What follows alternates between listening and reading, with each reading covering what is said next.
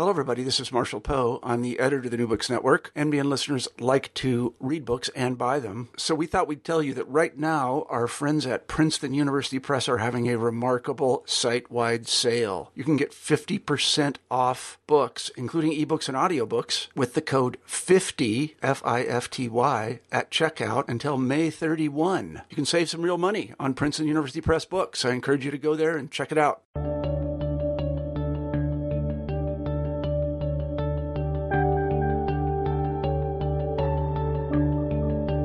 Hello, everybody, and welcome back to the New Books Network. I'm Marshall Poe, the editor in chief of the network, and every so often I like to get back in front of the microphone and do an interview about a book that comes across my desk that I find particularly interesting. In this case, we'll be talking about Paul Hollander's book, From Benito Mussolini to Hugo Chavez Intellectuals and a Century of Political Hero Worship. When I saw this book, I knew that I wanted to talk to Paul because I had read his earlier book on a kind of similar topic called Political Pilgrims Western Intellectuals in Search of the Good Society. It came out, I don't know, I think it came out in the night. I know it came out in the 90s. Paul, do you know when it came out? It came out, first edition was 81. 81, really that early? Political, political Pilgrims, 81. Yeah, I didn't know it was that early. I must have read like yeah. the, it's been in multiple editions. It gets reprinted all the time. So it was a book that I had read and I very much admired. And then when I found that Paul had returned to the topic, um, or a similar topic, I guess I would say, I was very eager to read the book and to talk to him. So the first thing I want to say is, Paul, welcome to the show. Thank you. Um, could you begin the interview by telling us a little bit about yourself? Okay, well, as, as you already know, I, my name is Paul Hollander. I, I, was born in Budapest, Hungary, a long time ago, and spent, spent my first 24 years in Hungary. And then I had all my and you hire. I did high school in Hungary, gymnasium, academic high school, and then I went to the London School of Economics for my BA and Princeton for my PhD. And I should add that I escaped from Hungary following the defeat of the 1956 revolution. Mm-hmm. Yeah, we've discussed this before, but you're part of a very interesting cohort of people that fled yeah. when the Soviets invaded. So, um, could I ask you? I mean, go ahead. Yes, go ahead. Go ahead. I was going to say, could I ask you? I don't think I've mentioned this to you before. Um, for those of you who don't know, Paul and I have met in person. And um, how, how, did that experience affect your work? You mean growing up, growing up in Hungary? Well, not just that, yes. leaving after 1956. Yes, well, of course, it has affected my work quite profoundly. And uh, I, I used to say, I didn't mention earlier that between finishing high school and leaving Hungary, I spent two years in a village, in an exile. My family was exiled mm. because we were classified as politically unreliable or class enemies on account of my maternal grandfather, who was a former capitalist. So I spent two years in this village, mostly with manual labor, and then two years in the army. I was conscripted, and then one more year as a construction, as a laborer on construction in Budapest. Mm-hmm, mm-hmm. And so then, then came the revolution. I mean, there was another sort interlude, six weeks, when I was trying to learn how to become a precision tool maker or mechanic mm-hmm. in a factory rather than just labor on construction. So and then came the revolution, and after it was put down, then I escaped. Mm-hmm. And yes, indeed, all these things quite profoundly affected my worldview and interests and professional interests. And I, I used to say that uh, these these varied experiences in Hungary really contributed a great deal to my mm-hmm. having become a sociologist. Although as time when I mean I am officially a sociologist, I, all my degrees are in sociology, but uh, actually then I have sort of drifted away from this kind of identity, and I could have been also a political scientist or an intellectual historian. Mm-hmm. So mm-hmm. basically, uh, the, these experiences were quite quite profound mm-hmm. and had a great deal of influence on my work and mm-hmm. specific publications. Mm-hmm. It's interesting you mentioned that because you see all those things in this book. It's it's it's hard to say. I think if someone read this book, I'm not sure they would be 100% sure whether you were a sociologist or a historian or political science. Right. I think that's a good yes, thing. Well, yeah, I suppose so. I suppose that one most obvious impact of these experiences is this comparative framework. I, I have been doing basically some variety of comparative sociology. I mean, my first book was a comparative study of Soviet and American society. Mm-hmm. And then, of course, I have been making all these comparisons between attitudes towards communist systems on the part of intellectuals, mm-hmm. and uh, you mean I, there has always been a kind of implicit comparison in my mind between Western societies and the type of society where I grew up, and I should also include that uh, these uh, not so pleasant experiences in yes. Hungary included the Jewish persecution in 1944. Mm-hmm when my family and myself, we had a relatively narrow escape. We were hiding with fake papers and mm-hmm. so forth. So, mm-hmm. so there was a lot of conflict. Political. I have witnessed a lot of political conflict growing up in Hungary, mm-hmm. which, which then, which then, of course, totally. Then, then my life totally changed after I left Hungary and I became an academic mm-hmm. and leading a peaceful existence. In first in England and most of the time in the United States, where I spent most of my adult life. Mm-hmm, mm-hmm. In the Pioneer Valley, right here where we are.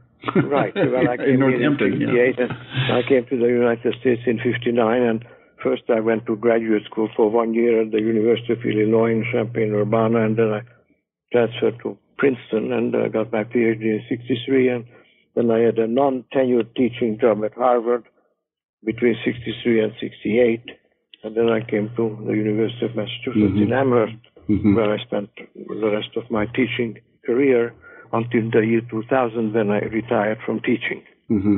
Can, can, I ask you another sort of biographical intellectual history question? And it, well, it's, it's basically this, and, and that is, uh, I was thinking about the late 60s. Were you surprised by the popularity of what we might call, I, I don't know whether to call it leftism or socialism in the places where you were studying and teaching? Well, I have to admit that this this began this began when I was an undergraduate at the London School of Economics. Mm-hmm. And uh, there was also a fair amount of leftism there, and uh, I, I, was sort of irritated by it, and, and I, my, I, my basic attitude was that these people, or many of them, had absolutely no idea what political systems which claimed to be leftist turned out to be. You know, mm-hmm. in Eastern Europe, the one-party states, supposedly socialist, uh, so, I mean, yes, I, I had a problem with, with Western leftism, except, of course, there have also been plenty of Western leftists, both in Western Europe and the United States, who actually knew about the Soviet dominated countries or later in the, of the third world countries of similar persuasion, you know, the more revolutionary systems like Cuba or China in the beginning under Mao, mm-hmm. and were at the same time anti-communist. There have also been such leftists. Mm-hmm. But I would say that the majority of the leftists I encountered either were totally ignorant and uninterested in existing you know, existing socialist states, or which called themselves socialists or called themselves Marxist-Leninists, or were sympathetic towards them. So uh, that has been a, a kind of an inspiration in my work. I have to admit to try to tell something to Western readers about the nature of these political systems. Mm-hmm. And you may, may, very well think that, yeah, of, of, course, these political systems didn't live up to their Marxist heritage or Marxist inspiration. Yes, sure, you can say that. Mm-hmm. Mm-hmm. But I mean, I, my view was always that, you know, there are some people who said that, well, the Soviet Union had absolutely nothing to do with Marxism. And other people would say that, yes, it was completely uh, we, we can blame Marx for the type of political system like the Soviet Union or China under Mao. I would say that this system had something to do with Marxism, mm-hmm. and we can dispute how much. Mm-hmm. But mm-hmm. obviously, there was some connection. Mm-hmm. But no, you can you cannot blame Marx for the Gulag, or no. the collectivization of agriculture in Soviet society, or the Cultural Revolution in China. Mm-hmm. Mm-hmm. No, I see just what you mean. So, could you tell us why you wrote this most recent book? And let me say the title again from Benito Mussolini to Hugo Chavez Intellectuals and a Century of Political Hero Worship.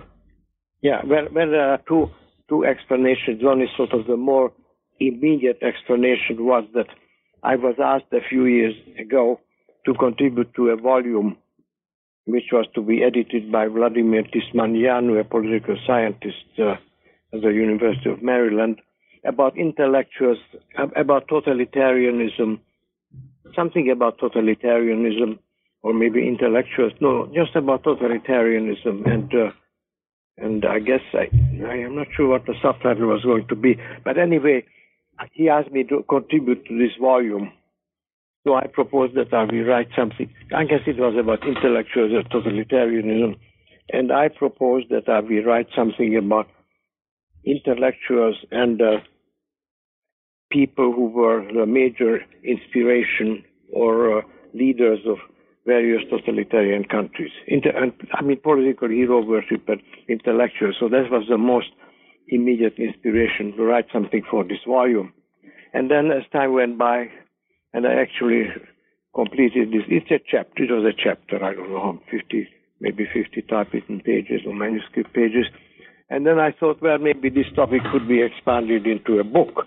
And now comes the broader explanation that I have this long-standing interest in communist systems and other, not just communist systems, but also various repressive societies, and also about uh, this long-standing interest in the perception of these societies by Western intellectuals, and that book which uh, was mentioned earlier by Marshall, Political Pilgrims, where that had to do with the perception of communist systems by intellectuals or a portion of intellectuals. This is a de- debatable topic, you know, what proportion of Western intellectuals sympathize with these systems, and uh, it's very difficult to quantify because there are no surveys, opinion surveys directed at intellectuals as such. So I have this long-standing interest in how intellectuals related to these political systems, or in, or more generally, interest in intellectuals and politics. Mm-hmm. And uh, mm-hmm. then, of course, uh, I didn't want to, you know, I wanted to do something different than I did in political pilgrims. And political pilgrims was concerned with the intellectuals' attitude towards communist systems mm-hmm. or Soviet type communist system, not communist, you know, in the sense of uh, the ideal society which, which was yet to be created.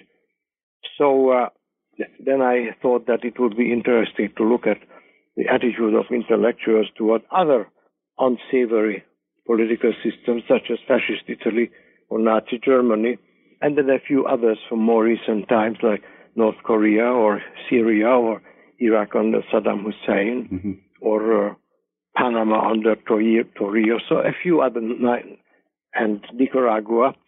No, Nicaragua was on the left. And Chavez, uh, well, that was sort of on the left too. So anyway, I wanted to have a broader look of the intellectuals' political attitudes towards, you could say, they, these all have been to different, to various degrees, authoritarian or repressive societies. and then the second interest was to focus on the leaders. And I have also always been interested in and you, you might say morbidly fascinated by so-called cult of personality, mm-hmm. which, which was, of course, the term originated with Khrushchev, and it was basically an understatement applied to the rule of Stalin. He called it the period of the cult of personality, where, of course, there was much more to this than just a cult of personality. Anyway, the cults were, were to a large degree created by the machinery of propaganda but some of these leaders I wrote about, such as Mussolini and Hitler and Castro, were genuinely popular, at least earlier in their careers. And they were charismatic and very mm-hmm. good speakers, and they made a huge emotional impact on their audiences. Mm-hmm. So, and then I then I have also been interested. It is a kind of a side interest or subsidiary interest in the spiritual, what, what might be called the spiritual problems of modernity, and that is of course the difficulty people have in in living in highly secularized societies uh, where where communities have been weakened and there is a great deal of social isolation and uh, mm-hmm. uh, you know, insufficient social solidarity or com- sense of community and of course uh, the lack of serious religious commitments. I don't think that people say that the United States is a deeply religious country, but in some ways it is. But I feel, I don't think that, and I think this was something I, I felt from the beginning when I came to this country almost 60 years ago, that this American religiosity is, is, is more a social than a truly spiritual phenomenon. Mm-hmm. So I have been interested in these related topics. And then and another topic, I mentioned this in the preface of the book, that I have always been interested in the varieties of the gap or the contrast between illusion and reality, or appearance and reality, or theory and practice, or deception and self-deception, all these things. And, and more institutionally speaking, I have been interested in political propaganda or commercial advertising. So mm-hmm. all these things hang together. Mm-hmm. Yes, they do, and they, they all are. And and and I could incorporate it into this book, mm-hmm, mm-hmm. into this recent book. Well, you see all these strands in this book. So let, us begin with the material itself. And one of the parts that I, I most enjoyed about the book was uh, your uh, trying to grapple with how to define what an intellectual is in the Western context. Could you talk a little bit about that? What is an intellectual in the Western context? And am I well, one? I mean, of course, yeah. Well, you see, I, I, of course, when I first wrote about intellectuals was in the Political Pilgrim book, mm-hmm. and then, then, and in that book I surveyed a good, good chunk of the literature on who intellectuals are and how how you can define them, and uh, I concluded, uh, in light of the political behavior or political beliefs of intellectuals, I came to the conclusion that many of the conventional definitions or beliefs about intellectuals are incorrect. That, for example, that intellectuals are invariably critical, where they are not, you know, and uh, intellectuals can also be true believers.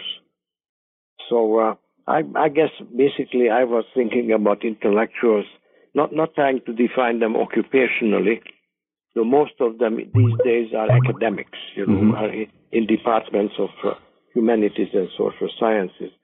But basically, I would say that two, two, two criteria or attributes I think are key to defining intellectuals an interest in ideas, but that sounds pretty general. But they are not specialists. They're, you know, a, a botanist or an entomologist or astronomer are not as an intellectual only because he or she is highly educated. So they are generalists in the general interest in ideas and uh, also a social critical propensity. Mm-hmm. I think these are the two most important things.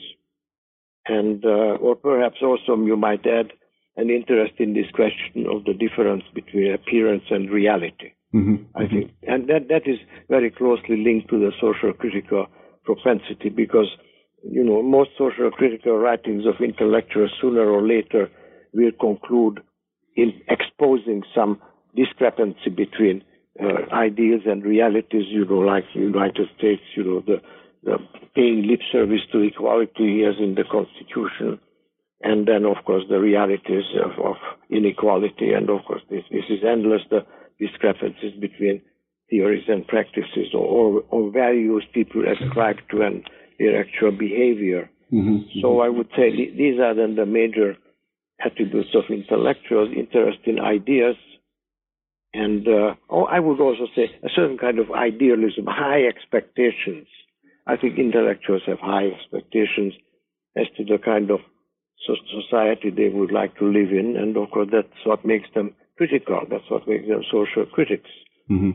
And uh, nevertheless, of course, as I said in the in the concluding chapter of this latest book, uh, you know, intellectuals are very different, and there, there have been tons of intellectuals who, who have never been enamored with uh, the Soviet Union or Castro's Cuba or Mao's China and so forth. So, uh, intellectuals vary a great deal. Although I would say that most of the not, notable or prominent intellectuals have been or are critical of their own society. Mm-hmm, mm-hmm, mm-hmm. And I think another thing about Western intellectuals that they don't like capitalism. Yes, that seems to be clear. So but, that's very important too. One of the things I liked about your definition was that it was, in a certain sense, um, uh, what shall we say, uh, tendency or ideologically neutral. So it's as easy to be an intellectual. I don't know if it's as easy, but there are intellectuals on the right as well as the left. I, the thing I, I fear is, is that many, for many Americans, the notion of intellectual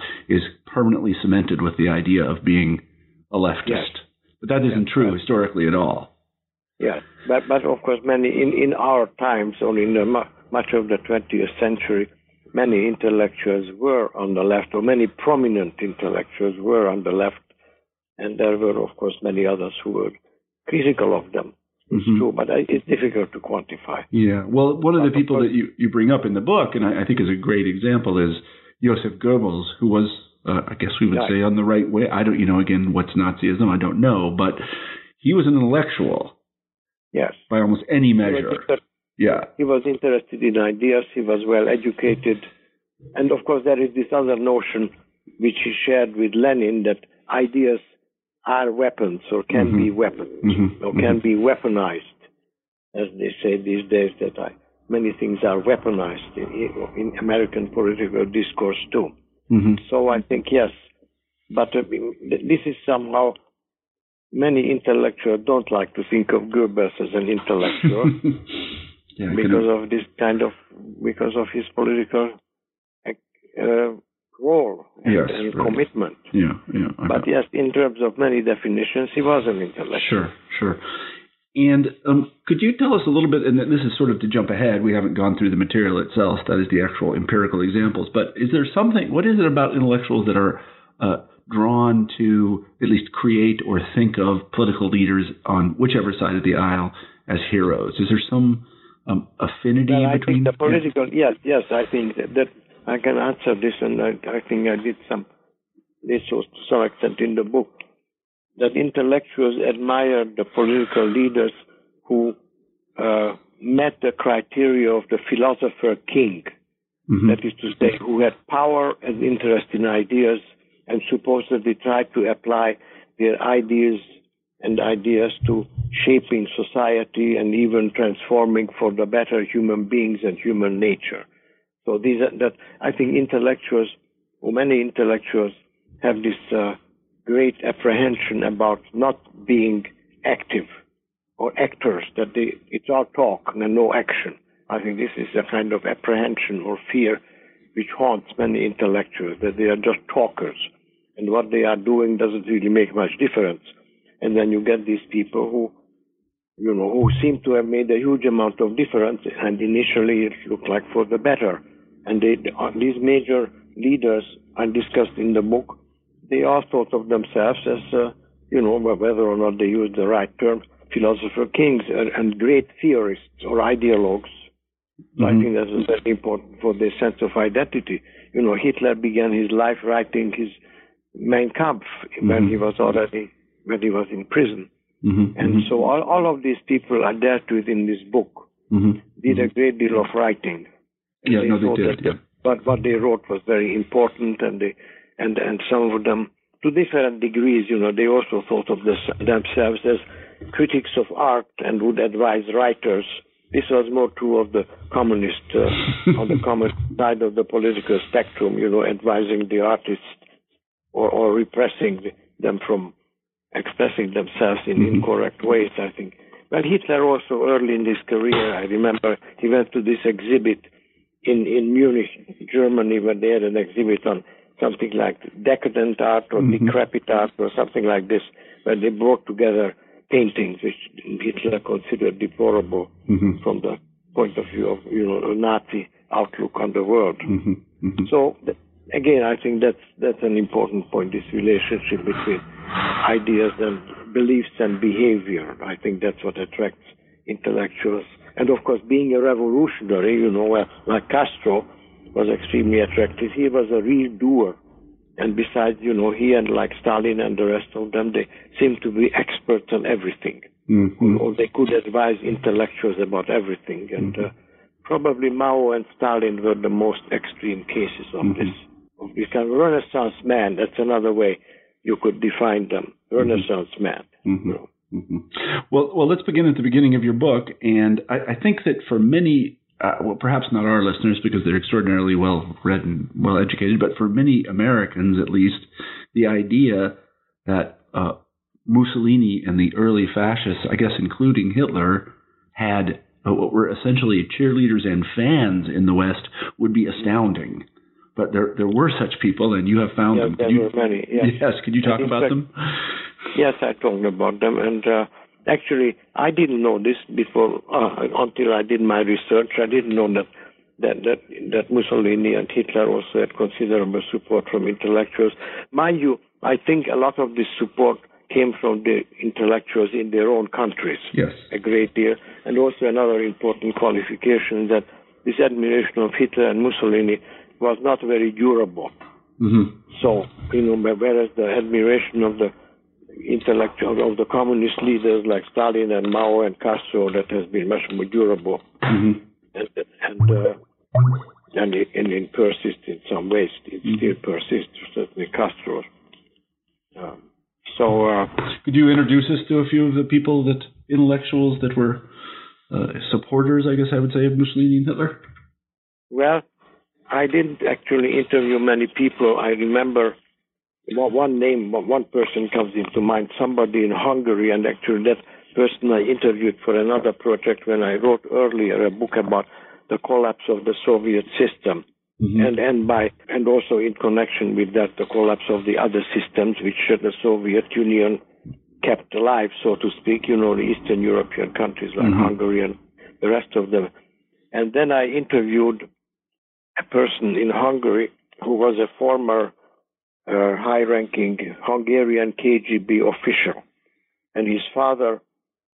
Farkas, maybe you heard this. Mhm. He Farkas was the Minister of Defense and his son Vladimir Farkas, as I said, he worked for the Hungarian K- KGB, and I had numerous conversations with him. Where, where he sort of he repented, Mhm. and he wrote a book which is only published in Hungarian, you know, which which describes his uh, his uh, disillusionment with the system. Mm-hmm. Mm-hmm. So uh, you are asking about interviews, I'm well, no, I meant what I meant was it. it uh, um, well, you know, I can think of an, an American, one of the leaders of the American Communist Party, and his name, I'll ask, oh, oh, you know, of the old old American Communist Party, like Gus Hall. Aptheker. Oh, Aptheker. yeah, yeah, Aptheker. Aptheker. No, yeah. I, I I interviewed him. I had a long conversation with him.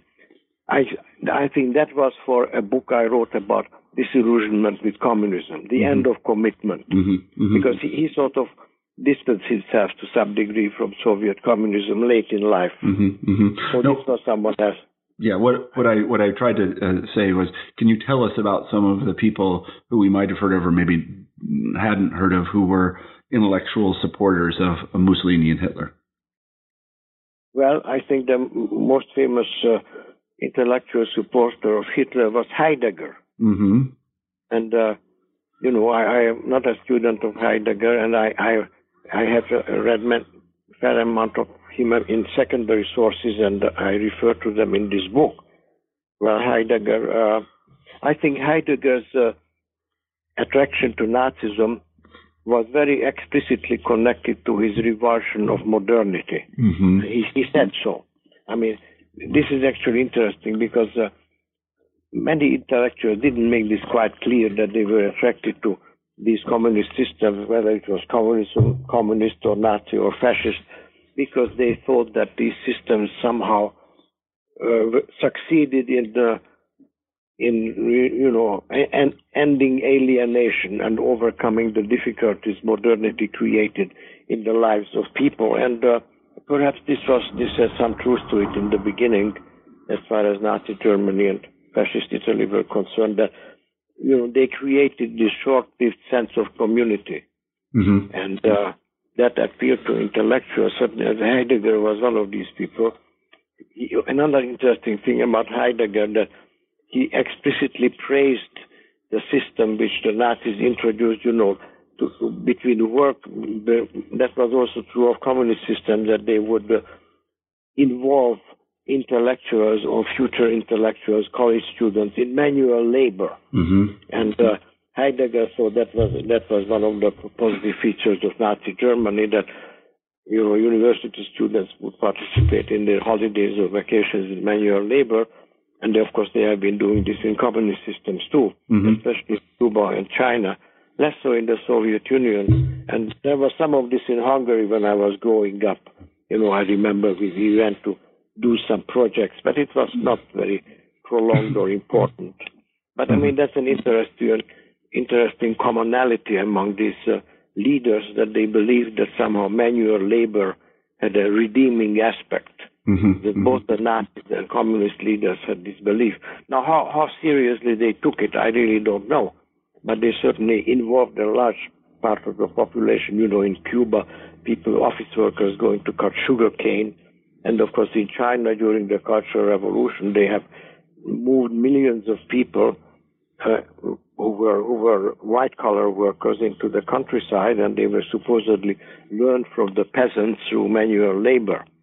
Mm-hmm. So again, I suppose you could say this is a kind of implicit rejection of modernity. Mm-hmm. That manual labor is, is a good thing, and, and it clears your mind somehow. Mm-hmm. mm-hmm. It, it seems to me that this intellectual rejection of modernity, as you put it, is a, a kind of fundamental and recurrent theme in hero worship, as you recall it. It is. Um, yeah. Can you talk a little bit about it? Because I mean, I think it also, you know, it does really, it, it does.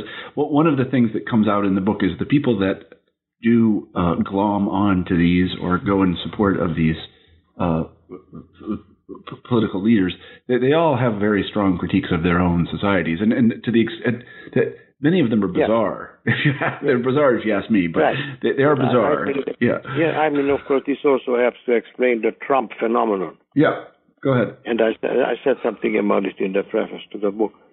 Well, I think this is this is as I, as I again I, I this is a kind of quasi religious impulse. You know, it's it's a way to to to overcome meaninglessness and and weak or or declining or non-existent social solidarity. Mm-hmm. I think I think it is a kind of meaning-seeking impulse, uh, and these these people who were admired, they were sort of quasi divine entities.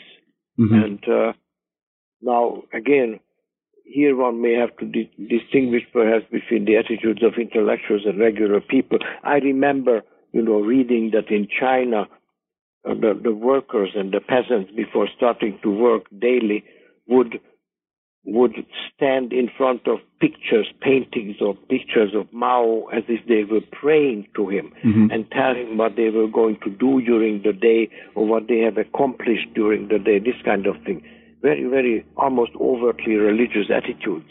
Mm-hmm. And, uh, well, whether or not uh, to what extent this extends to intellectuals. but they, they wouldn't go to such extremes, but I think intellectuals, uh, had high hopes about these leaders that they will make uh, the society they live in more more meaningful and mm-hmm. uh, especially I think another point I should have made uh, perhaps earlier that a lot of inter- Western intellectuals or maybe intellectuals everywhere have some identity problems because intellectuals, you know, socially speaking, is a kind of unclear category. Are they middle class, working class, upper class, where they can be different things in mm-hmm. addition to being intellectuals. So many intellectuals felt that in, in communist systems or in Nazi Germany or fascist Italy, intellectuals had a well defined, desirable, beneficial social role. Mm-hmm. No more identity problems. Mm-hmm, mm-hmm. So I think that obviously was very appealing. Well, then let's move on a little bit past uh, fascists and go on to uh, what I think is much richer territory for hero worship among intellectuals West, and that is of uh, of Stalin and um, the and Soviet satellites generally. Can you talk a little bit about the way in which Western intellectuals came to worship Stalin? I guess. Well, and, yeah. see, I mean, this worship had, had the basic uh, source or foundation of this worship was that the Soviet system or, or the Chinese system or Cuba under Castro, the systems themselves were completely identified with the leader. So it is difficult to think of the systems without the leaders. And the leaders struck, you know, it's difficult to say what came first. Well, obviously, what came first was rejection of their own society. And then, and the next thing was, well, where, where is some society which doesn't have all the blemishes and warts and flaws or injustices of our own society? And then, um, you know, this, this was obviously determined by historical events because uh, the Soviet Union was popular at the time when Western societies in the late 20s and early 30s had these serious economic problems, and the Soviet Union didn't seem to have any of those problems, in addition to these other spiritual benefits. Mm-hmm. Now, in the in the 60s, uh, by the 60s, Western intellectuals learned something about the Soviet system that was disillusioning, since even one of the top leaders, Khrushchev, uh, denounced Stalin, and then uh, there was this. Uh, that was difficult to dismiss the kind of things Khrushchev said about the system under Stalin. So then, then, then, then you have people like Castro and Mao, who were these kind of towering leaders. Again, you know, they they were also thinkers and philosophers. So, uh, now what was the original question again? Why they admired the leaders? Yeah. Because it, it seemed to the intellectuals that these leaders were so brilliant thinkers and doers that they created this uh, superior social system which had no unemployment and uh, and especially permeated by a sense of solidarity and community Mm-hmm. and no, no more social isolation Mm-hmm. and uh, you know the different degrees of social equality. I mean, in China, obviously, it was easier to think that there was greater social inequality equality than in the Soviet Union, and many intellectuals even perceived the Cultural Revolution as a kind of a new, a major step to to equalize society Mm-hmm. Mm-hmm.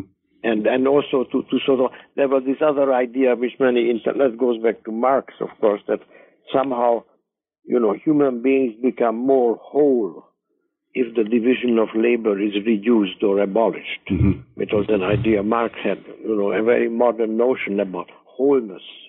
Well, you know, how could how could you have modern society without division of labor? Mm-hmm. So you could say that was another critique of modern society, which we encounter many times in this country too. You know, it, it's a very paradoxical thing because people want expert advice on everything, but at the same time, you know, experts are also held in some are, are viewed with skepticism, Mhm. and people want some some fundamental truth.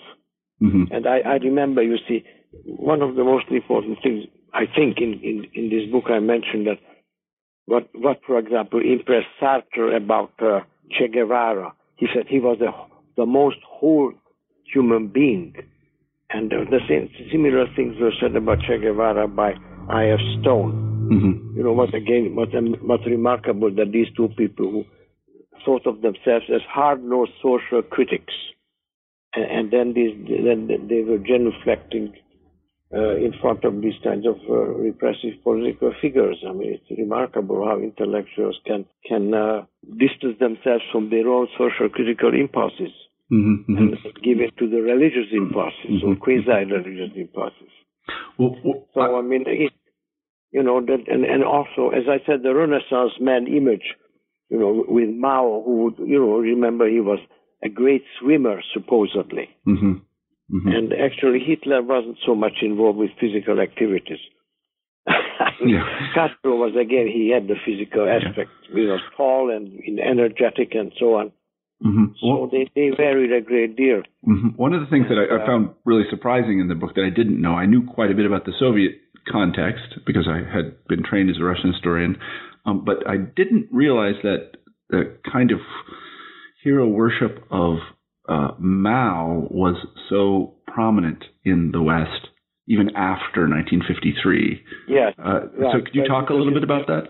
Yes, because you see, here is another aspect of the why intellectuals shifted from the admiration of the Soviet system to the admiration of China under Mao and Cuba under Castro and where North Vietnam to a lesser extent, Mhm. or Nicaragua to some extent too.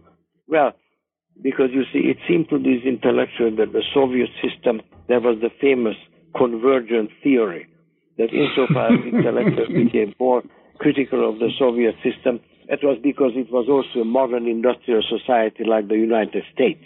Yeah. But you see, No, China. I, I, I was going to say I remember this convergence very well, and, and I was this is when I sort of first began my training, and I remember reading things by I think it was Eric Hobsbawm was one of them, but especially I think maybe Perry Anderson was another, and Yes. I don't remember all of them who were. Uh, yeah. Now that you mentioned Hobsbawm, I cannot resist to, to, to mention a, a statement I quoted in the beginning, which which is a reflection, a very good reflection of the attitude of intellectuals we are we are probing here, and that was that. Uh, and then we then we go back to why Castro and Mao were especially popular. hmm Uh, this was sometimes in the 90s that uh, Hobsbawm was interviewed, and the interviewer asked him, in Britain, of course, that if he had known in the 1930s about the purges and the show trials in the Soviet Union,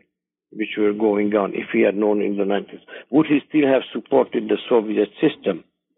And and that after some hesitation, Hobsbawm said yes, he would have done so because the Soviet system was the only one.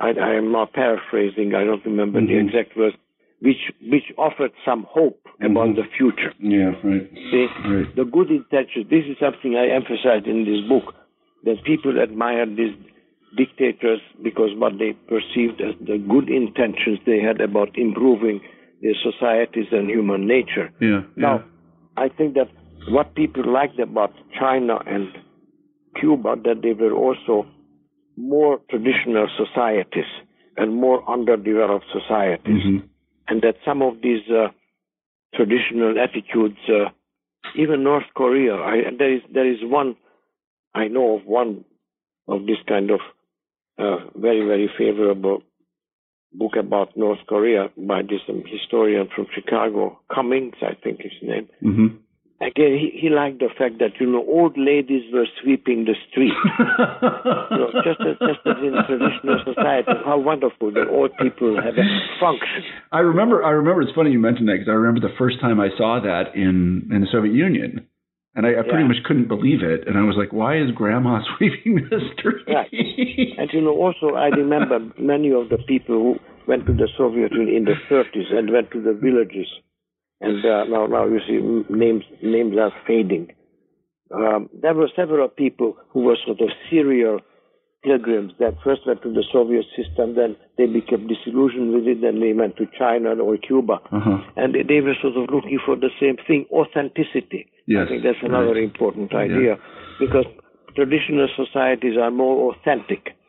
Uh-huh. Modern societies are not. That's that's sort of the basic idea, yeah. and there, there is some truth to it whatever we mean exactly by authenticity, well, that's another yeah. big issue. But what people liked about you know China and Cuba all this manual labor, you know, and, and things were not yet mass produced, and, and that there was a sense of community in the villages, mm-hmm. you know, and people knew each other. Yeah. some of these communist systems somehow were perceived or misperceived as having the attributes of traditional society and to some degree they did have it. Yeah. You know, and yeah. there was some truth to that. Yeah. And they have this enormous population of peasants, both the Soviet Union and China. Uh-huh. And of course, the, not that the regimes themselves like the peasants, because of course, contempt of the peasants goes back to Marx. Yeah. And, yeah. and the peasants were mistreated as a as a group sure. in, in both the Soviet Union and China. Perhaps more hard to say in which country more so. Probably maybe the Soviet Union. Yeah. But I, I have to say that convergence theory has to be one of the most bizarre episodes in all of intellectual history. I remember reading an article, I think it was by E.P. Thompson, an yes, historian who I quite admired. And he said, and I had just got back from the Soviet Union, and he said the most bizarre things about it. Right. and Galbraith, Galbraith was a great believer in convergence theory too. Yeah. I, well, I think what was good about what appealed to the intellectuals about this convergence theory that that gave them an opportunity to reject sort of modernity, yeah. both versions, mm-hmm. both the capitalist and the communist versions of modernity, and also that allowed them to be critics of both types of societies. Mm-hmm, mm-hmm. I suppose, yeah. and, and, to see hope in, in the more Mao, optimistic yeah. version. In the more optimistic version, it allowed them to to think that the Soviet system will become more humane and democratic as it becomes more modern and more Mm-hmm. industrial. Well, one of I was going to say one of the things that I was very much surprised to read in your book. I did not know this at all. When I went to graduate school, everybody read a lot of Michel Foucault. Um, the the uh, we were forced to do it. I have to confess. And uh, I, I never really understood why, but uh, in any event, you talk to, to, at some length about uh, Michel Foucault's adoration of revolutionary Iran. Could you talk Right. a little bit about that? Because I don't think this episode is widely see, known. He, he introduced he introduced this this term, which I should have used more. That what he liked in Iran was spiritual politics. Mhm. You see, this this very neatly captures this ideal. He was also after, you know, this kind of society was somehow permeated by religious feelings. Again, getting away from modernity. and and he was also, of course, profoundly ignorant of the nature of that society, just like the rest of them. But he was a pilgrim. He visited. Absolutely. And saw. Yeah, but, you know, boy, that this, you know, I mean, this is an amazing thing. You can't go to places that learn nothing about them. It's possible. and especially if you have a very efficient uh, uh, conducted tourism and, and you have uh, your, your uh, predisposition, you know, to find good things. But sometimes it doesn't work. You know, Andre Gide was disillusioned despite Yeah. the conducted tour and, and a few other people were too. But uh, most people, given predisposition and being screened away from many of the unappealing aspects of the society during their visits, well, sure, you, you come away with very positive impressions. Yeah, but Foucault, who was gay and openly so, at least I Who- think who he was now? Foucault. And Foucault, yes. he, he goes to Iran where there are no homosexuals, right? And well, he get- probably didn't know. yeah, I I mean, mean, it- in the same way, you know, people who went to China, they didn't know that they, they, Right. they were shooting homosexuals. yes, right. I, I was like, wow, that is really. So- I did not know that at all about Foucault's life. I did not know that. But you see, these are again talking about moral equivalence. I was thinking of another quote. I, I quoted this, I don't know in which book, that some American feminist said that, well, wh- why are why are Americans or, or some American pundits critical of the women in the Muslim societies wearing the burqa? Mhm. In America, they are forced to wear bras. See, it is the moral equivalence, bras Yeah. versus burqa Uh-huh. And, and or, or you know, when somebody said that we, we had the Hollywood purges and the Russians had their own yes, right. purges. You know, Yes, this kind yeah. of thing. yes, right. It's amazing. It's just amazing. You know, the point being that people believe what they want to believe. Sure, sure. And this is the amazing thing. And again, this is this is demonstrated by the Trump phenomenon. Yeah. A lot of people believe that he is telling like it is. Yeah. So I wanted to I wanted to ask you about that. I would be remiss not to uh, to ask you about your analysis of the Trump phenomenon. Could you please explain that to us? Well, first of all, I, I have to say, as I have wrote this somewhere, that it almost makes me anti-American. I hope not, but go ahead. yeah, because I mean, I, I just think it, it is disgraceful. Yeah, yes, you can explain it. Yes, you can explain it, just, just as you can explain why you know people admired Hitler for a while, although Trump is not a Hitler or a Mussolini. Well, Mussolini is a bit closer, but I mean, it's basically a case of wishful thinking.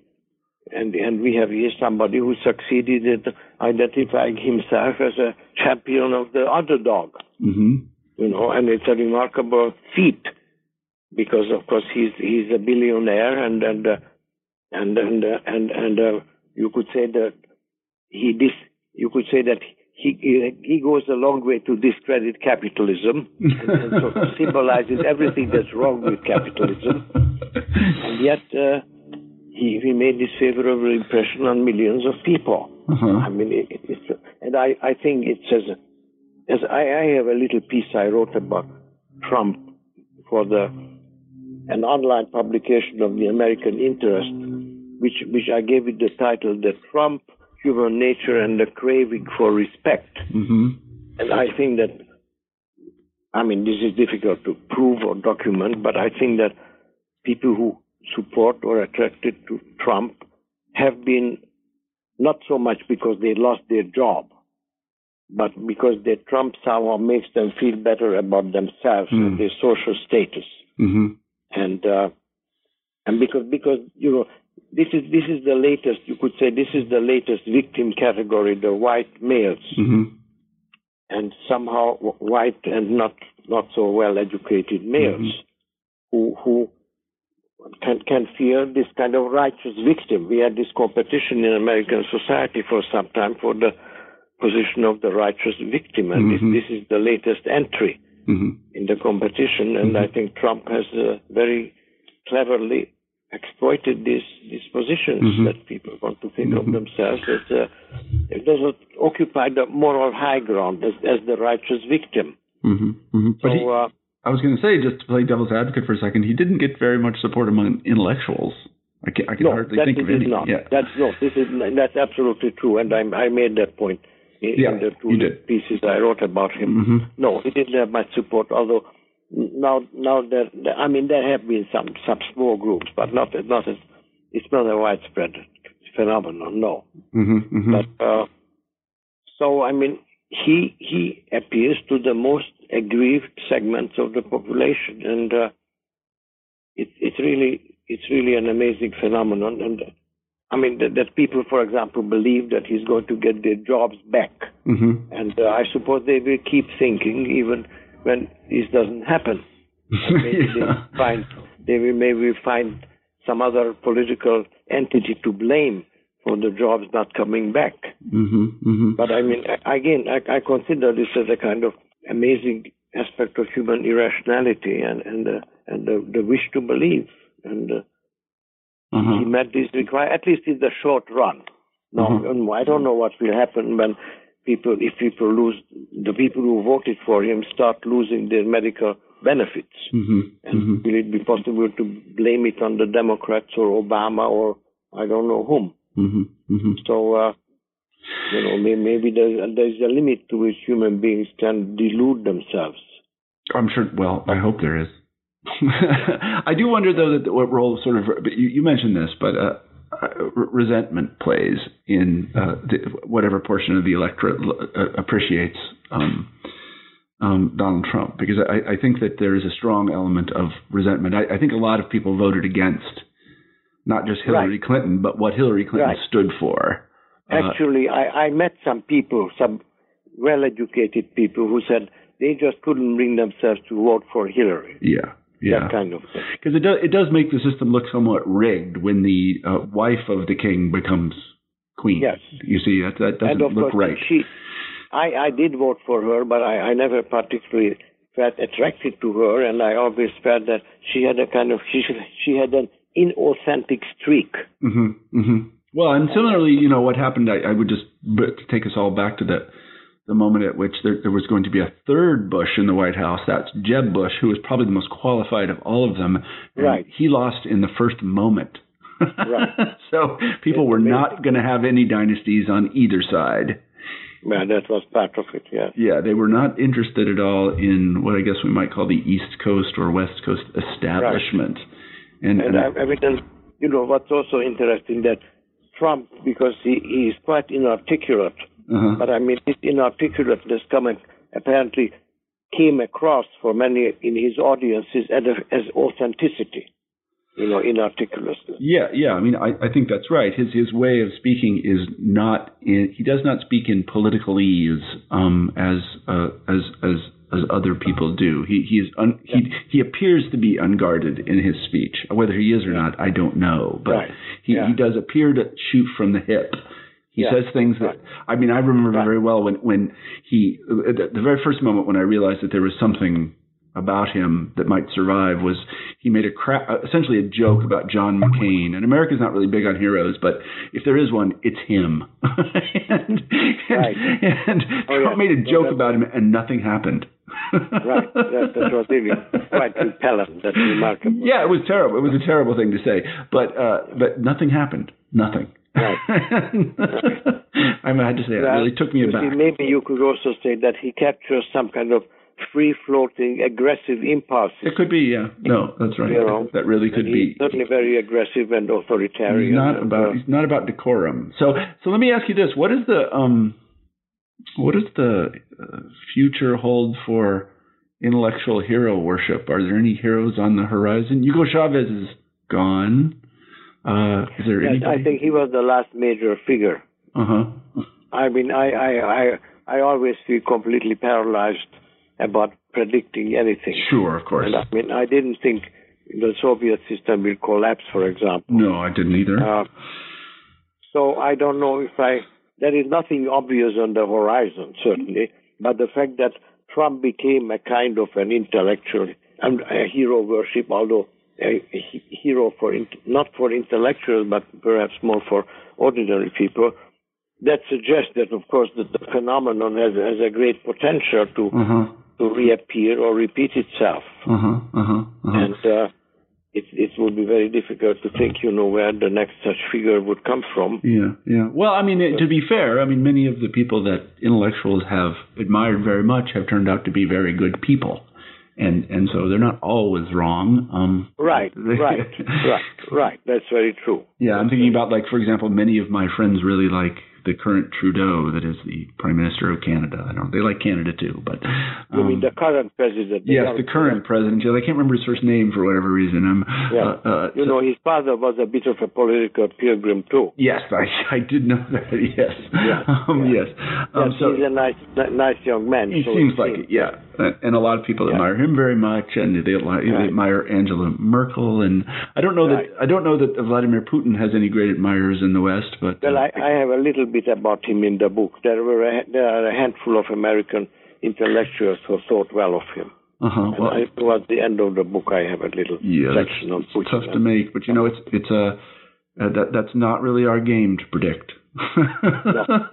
but, so I wish I wish we, we had some powerful theories at our disposal. Yeah, no, I. To predict. But I, I mean, I would say that certainly the, that there is no reason to believe that this phenomenon will not repeat itself. I think that's right. Yeah, I mean, I, I, I mean, just in the name of uh, sort of empirical humility, I, I think that we can say that we don't know what's going to happen. I mean, I think that. I mean, and it meets it meets a genuine human. Need. Yeah, need. it does. It absolutely does. So, There's no so question about just it. Like just like religion meets a human need. So. Yeah, no, it it, it absolutely does. I mean, I, I I can I remember sometimes in my own life when I got a little bit too enthused about something and you know, even when I was presented with contrary uh, evidence, I wasn't willing to put it away. So this this does. I, I, this this brings to my mind one more uh, point which Hobsbawm made in his autobiography.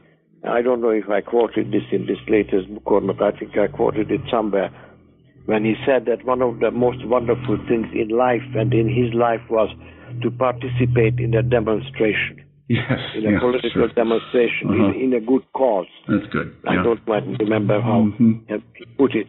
And I remember actually now here is another parallel that the American spy Noel Noel what's his last name? Don't know. You know the guy who was involved in he ended his life in Hungary. Mm-hmm. He had a Quaker background. His first name was Yeah. I don't know. Yeah. But again, he also made this point. He went to one demonstration against unemployment, uh-huh. and what a great emotional experience yeah. that was. Uh-huh, uh-huh. So you see, and, and he became a Soviet spy. Mm-hmm. Yeah. Was, I, I mentioned him in this book because mm-hmm. it's one of the most remarkable cases. He was a total idealist with a Quaker background and a Soviet spy, and then he was arrested in Czechoslovakia and involved in a short trial in Hungary mm-hmm. as a kind of background. He never brought to the court, but they used him to to uh, uh, to to discredit some other people. Mm-hmm. You know, it was a complete travesty. Mm-hmm. And then he was rehabilitated and decided to stay in Hungary mm-hmm.